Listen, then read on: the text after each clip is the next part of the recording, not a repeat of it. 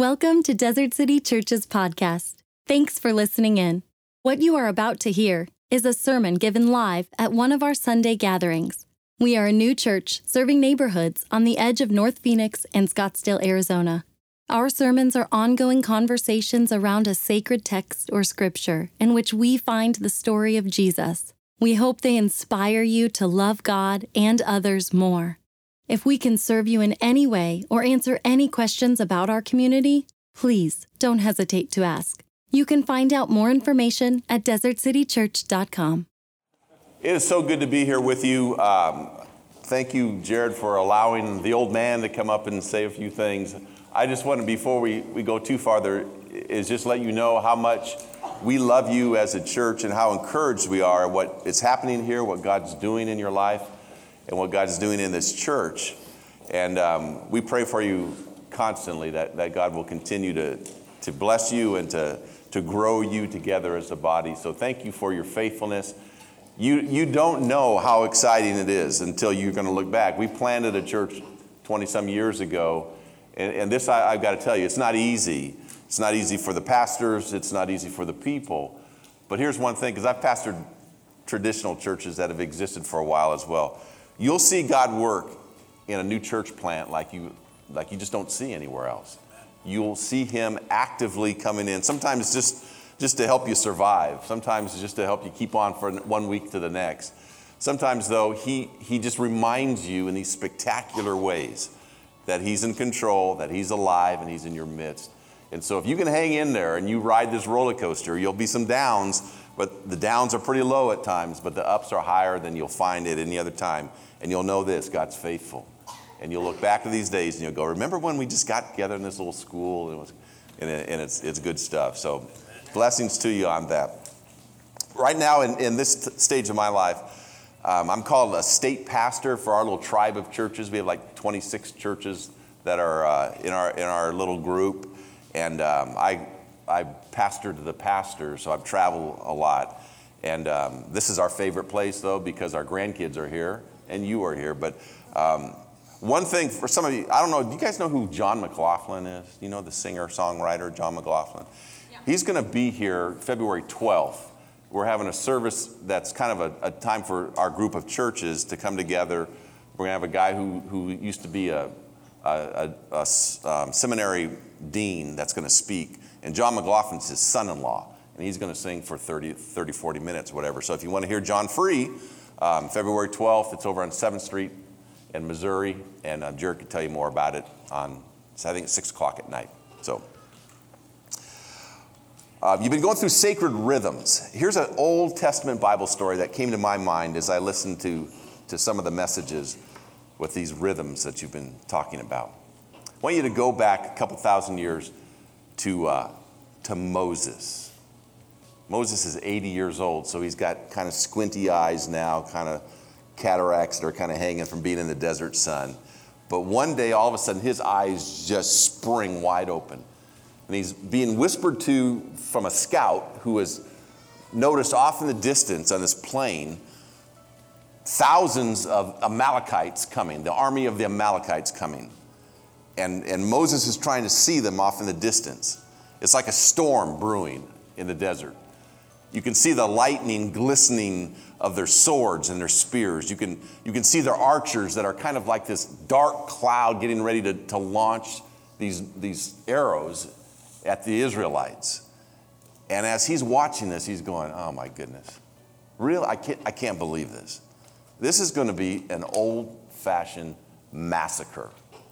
I mean, I'm looking at my kids and my grandkids and my great grandkids or whatever. They're not going to live, they're not going to live through the day once these Amalekites get here. There's going to be tens of, there's going to be hundreds of thousands of casualties under my leadership when these guys get here.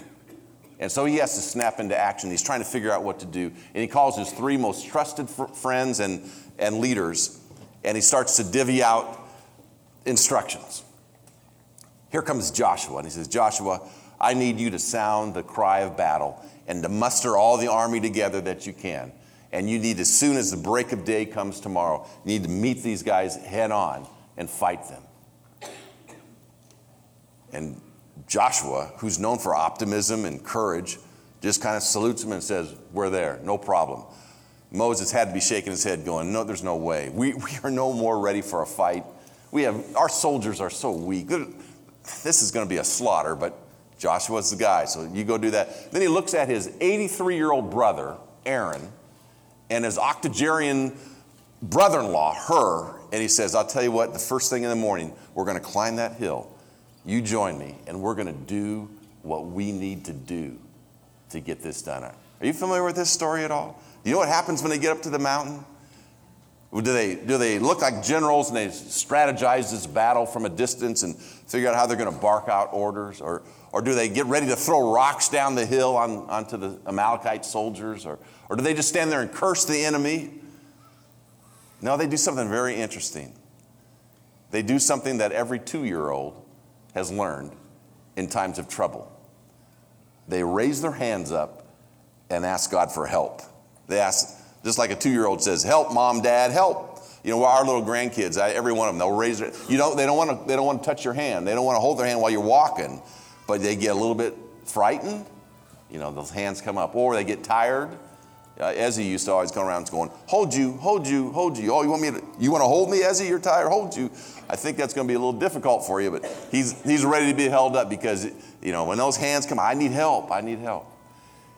Here's Aaron, here's Hur, and here's Moses up on this hill. Bloodthirsty soldiers coming after them.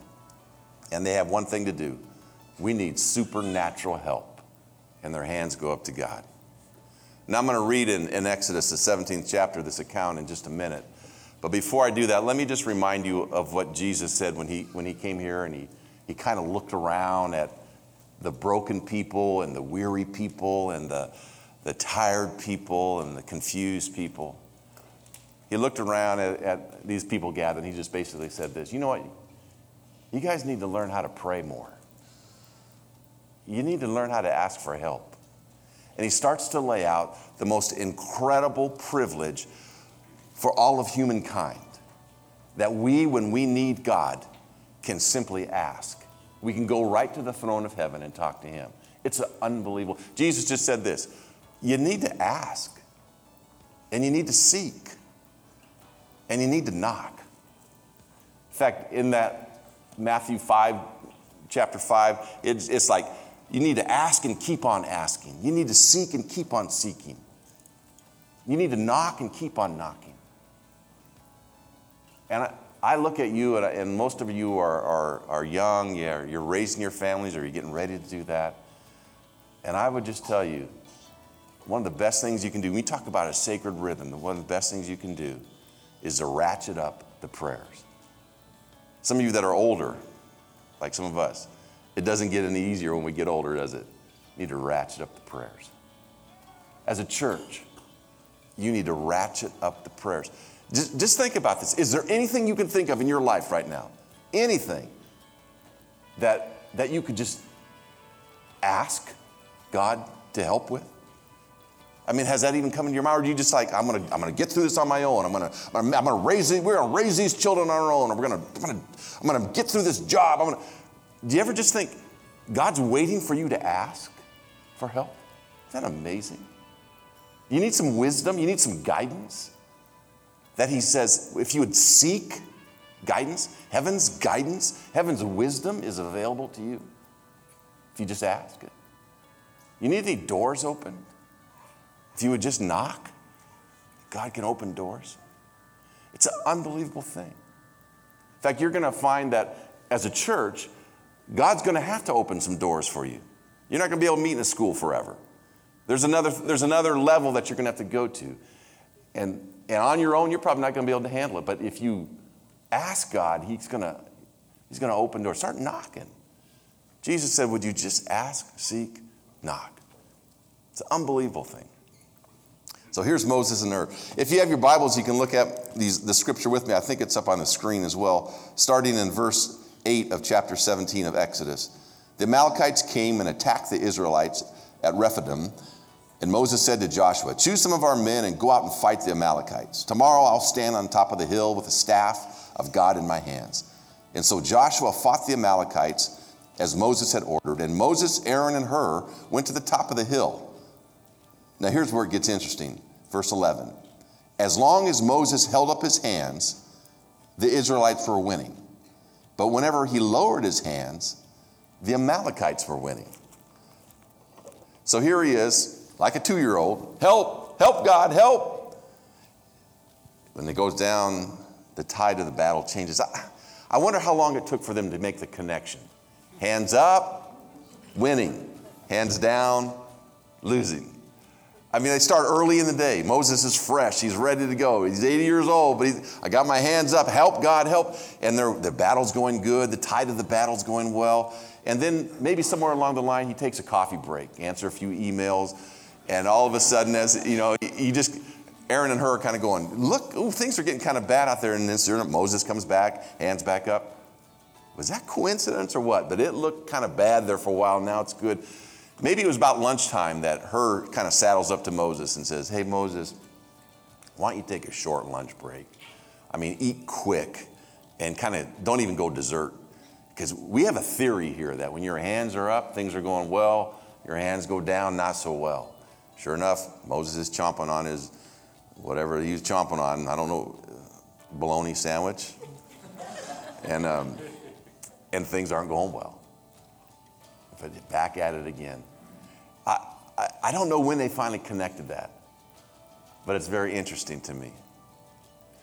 I love the image of this, the, the metaphorical image of, of the difference in our life when our hands are up, seeking God, asking God's help, versus when our hands are down, going, you know, I can handle this on my own. I love the image of that because I've been there. And I think many of you have as well. I can think of seasons in my life when my hands were up and I'm praying for, to God to help. I'm waiting expectantly. I'm asking frequently and fervently for God's help.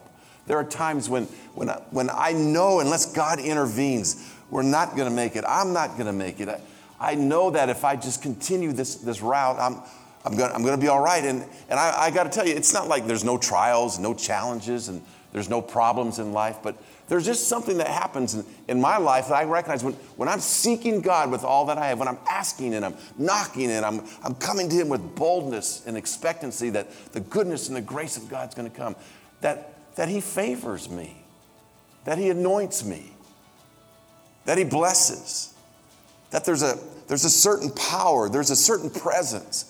That sometimes, in spite of the circumstances, sometimes the circumstances do not change but his presence is with me.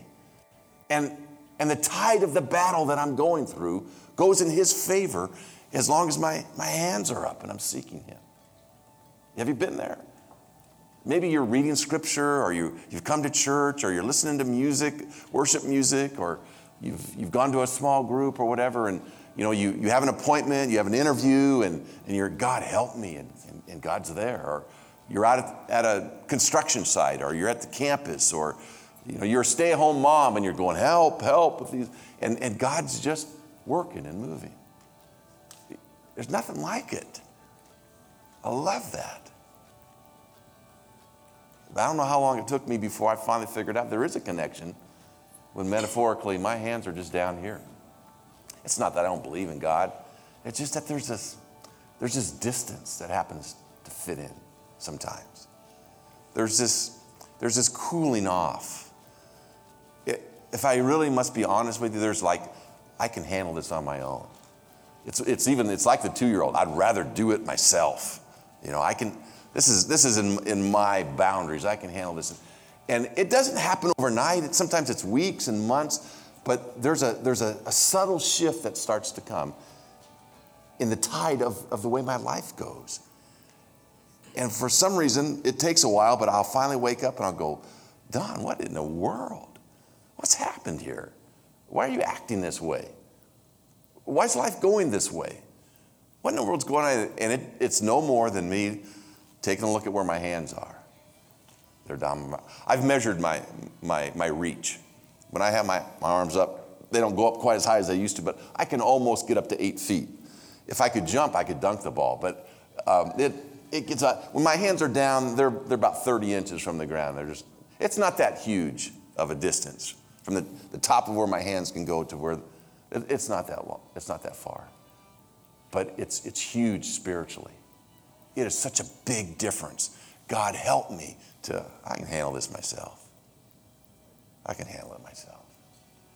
So you start to ask this question why in the world, if that's the case, if our hands are up and we're seeking God and things are going well and, and there's, there's, you know, the tide of the battle is going in our favor, in God's favor, and when we're down, we're losing and it's, it's not good, why in the world would we ever let our hands come down? Why would we ever put our hands down? Ah, what are we thinking? Why would we ever do that? Well, there's, there's a lot of reasons for that, but verse 12, I think, hits it right on the head with Moses. It says, When Moses' hands grew tired, when Moses' hands grew tired. I mean, there's all kinds of reasons for prayerlessness, and anybody that's followed Jesus for very long will tell you there are seasons in their life when, when you become prayerless and when you, when you let your hands fall down. But here's the main reason they just, your hands get tired, fatigue sets in. It, it's not crisis that causes me to quit praying, crisis causes me to pray more. I mean, about seven years ago, I went through a thing with a spinal cord injury. Let me tell you, I prayed, you know, when Paul talks about pray ceaseless, you know, without ceasing, constantly, that was me. Day in, day out, I was praying. There was nothing wrong with my prayer life then. God, if you'll ever get me out of this bed, if you'll ever get me out of this wheelchair, if I can, I mean, I prayed and prayed and prayed and prayed and prayed. People prayed and prayed and prayed and prayed and prayed. But, you know, about five years into it, you're thankful I'm out of the wheelchair, I'm out of the crutches, I'm, I'm, but I'm not where I, I once was, and I'm still praying. You know, Joni Eareckson, who, who was a, a quadriplegic, who is a quadriplegic, says she prays every day for God's healing. I do too. I did for a while. There was a season when I just said, I'm tired of this. God, are you going to do anything or not? Because I'm tired of asking. I'm tired of seeking. I'm tired of knocking. I'm tired of this. I'm just fatigued. I believe in you. I love you. I, I want to go to heaven. I don't want to have an eternity without you. I believe you can. I believe you can. I believe you can do other prayers and answer other prayers and do more. I still believe. I just. I'm just tired of asking for myself. Fatigued. Tired. Moses' arms were tired. He's normal. He's a human, and he's 80 years old. And his arms tired. I don't know. Am I the only one that's ever been disappointed in prayers that were being offered? Am I the only one that would say, I prayed for something for weeks and weeks and weeks? Maybe some of you are saying, I prayed for something for months, for years, for decades, and I'm just tired, fatigued. I hope more than what I'm saying, you can just get this image of Moses, this guy with his hands up before the Lord. But unfortunately, his hands come down to the side. Your hands today are either up or down. But here's what I love about Moses when his arms were down and he was fatigued, something very interesting started to happen.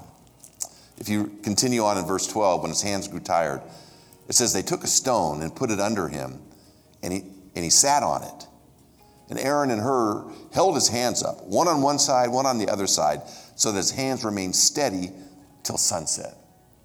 So his arms are too tired. When they're up, they're winning. When they're down, not so good. And he's tired. He can't get, up, he can't get his arms up there anymore. And here comes his 83 year old brother and his probably 83 year old brother in law. And they sit underneath him and they, they hoist his arms up for him.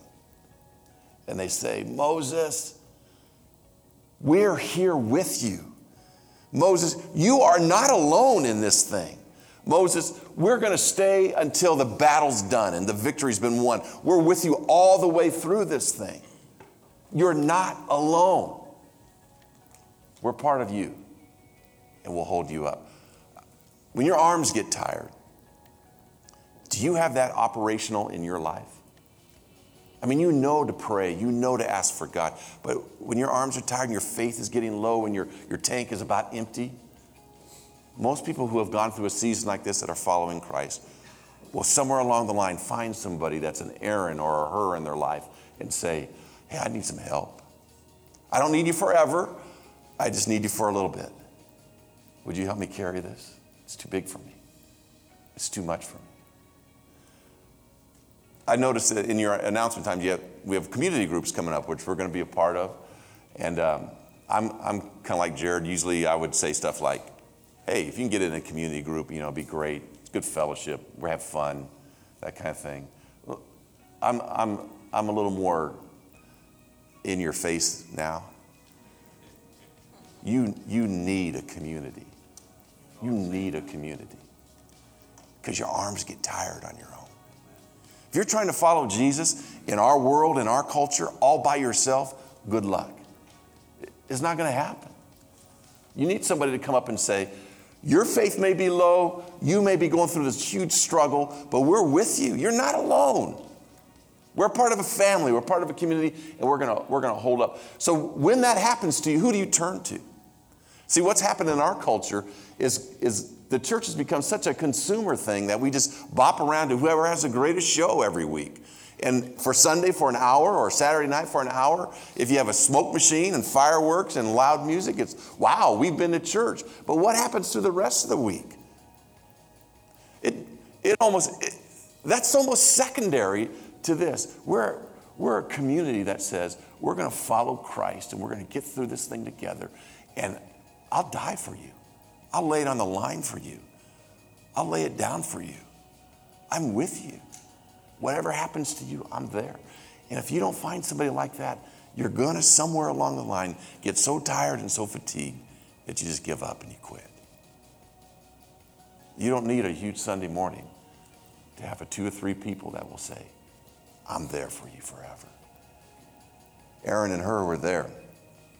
I want to I want to encourage you if you if you don't have an Aaron and a Hur, to find a, a you, the first group you're in may not work, but somewhere, it may not even be in your community group, but somebody that's there. Or there might be a Moses that you look at and you say, you know what?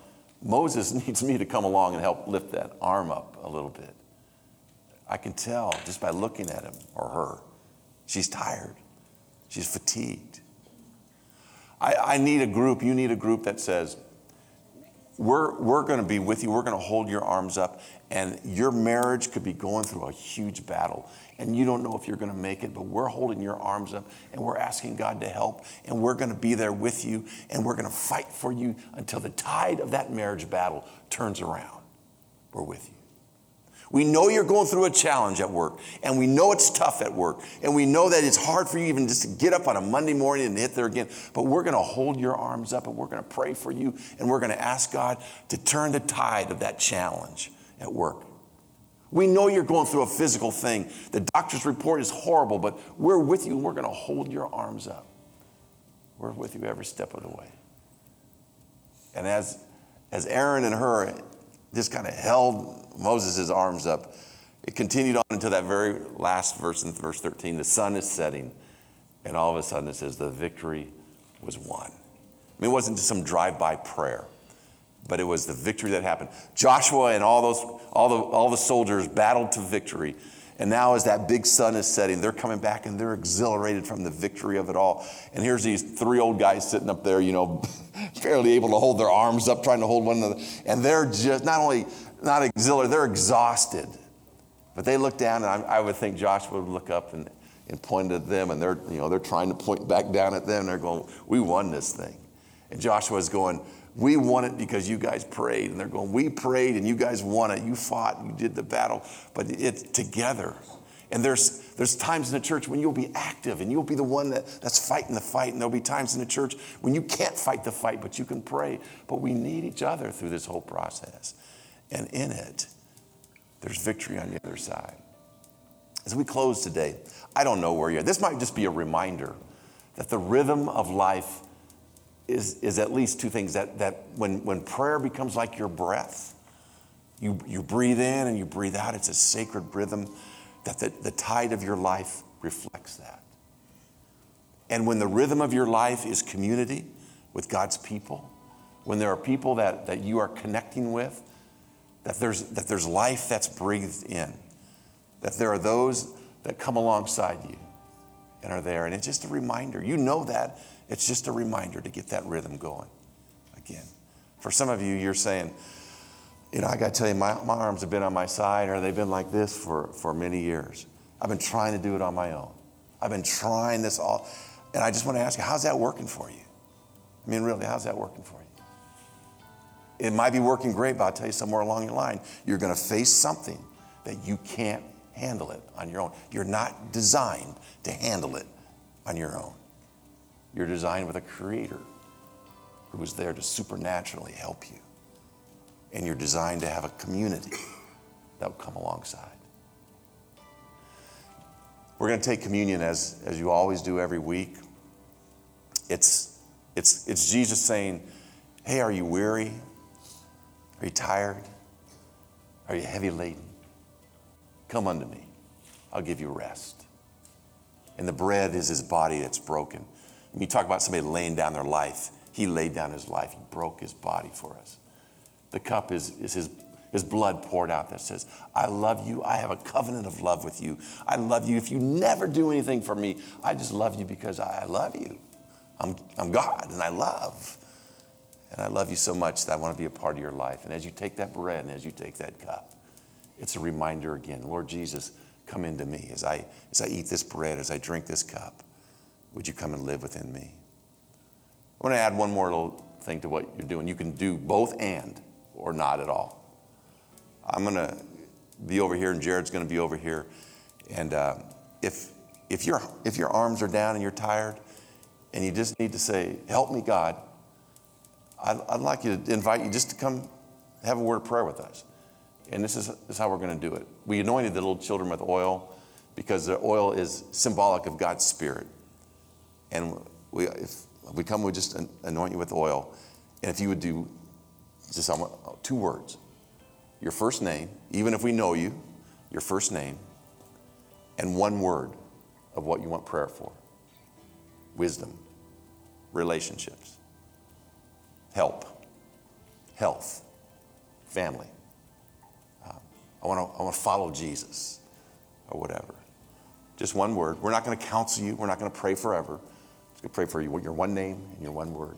If you'd like to do that, now's the time to get your arms out of your side and up to heaven and let Him do something supernatural. When you come to church, if you can be in community with one another and you can be touched by the presence of God, you've been to church. You pray with me. Heavenly Father, thank you for this Old Testament story that reminds us again of how, how vital it is to seek you, to accept the invitation, to, to ask and to knock and to, and to come to you. So, Lord, as we, as we come to the table today, thank you that you would love us that, that much. I pray that as we take the bread and we take the cup, that you would be glorified in our midst. and We'd be strengthened from it. As those would respond to you, that maybe for the first time in their life, they're saying, I'm going to raise my arms up to heaven and ask God to come into my life. Whether it's for the first time or the hundredth time, would you hear our prayers? Touch our lives. We give these moments to you as we reflect and we respond in Jesus' name. Amen.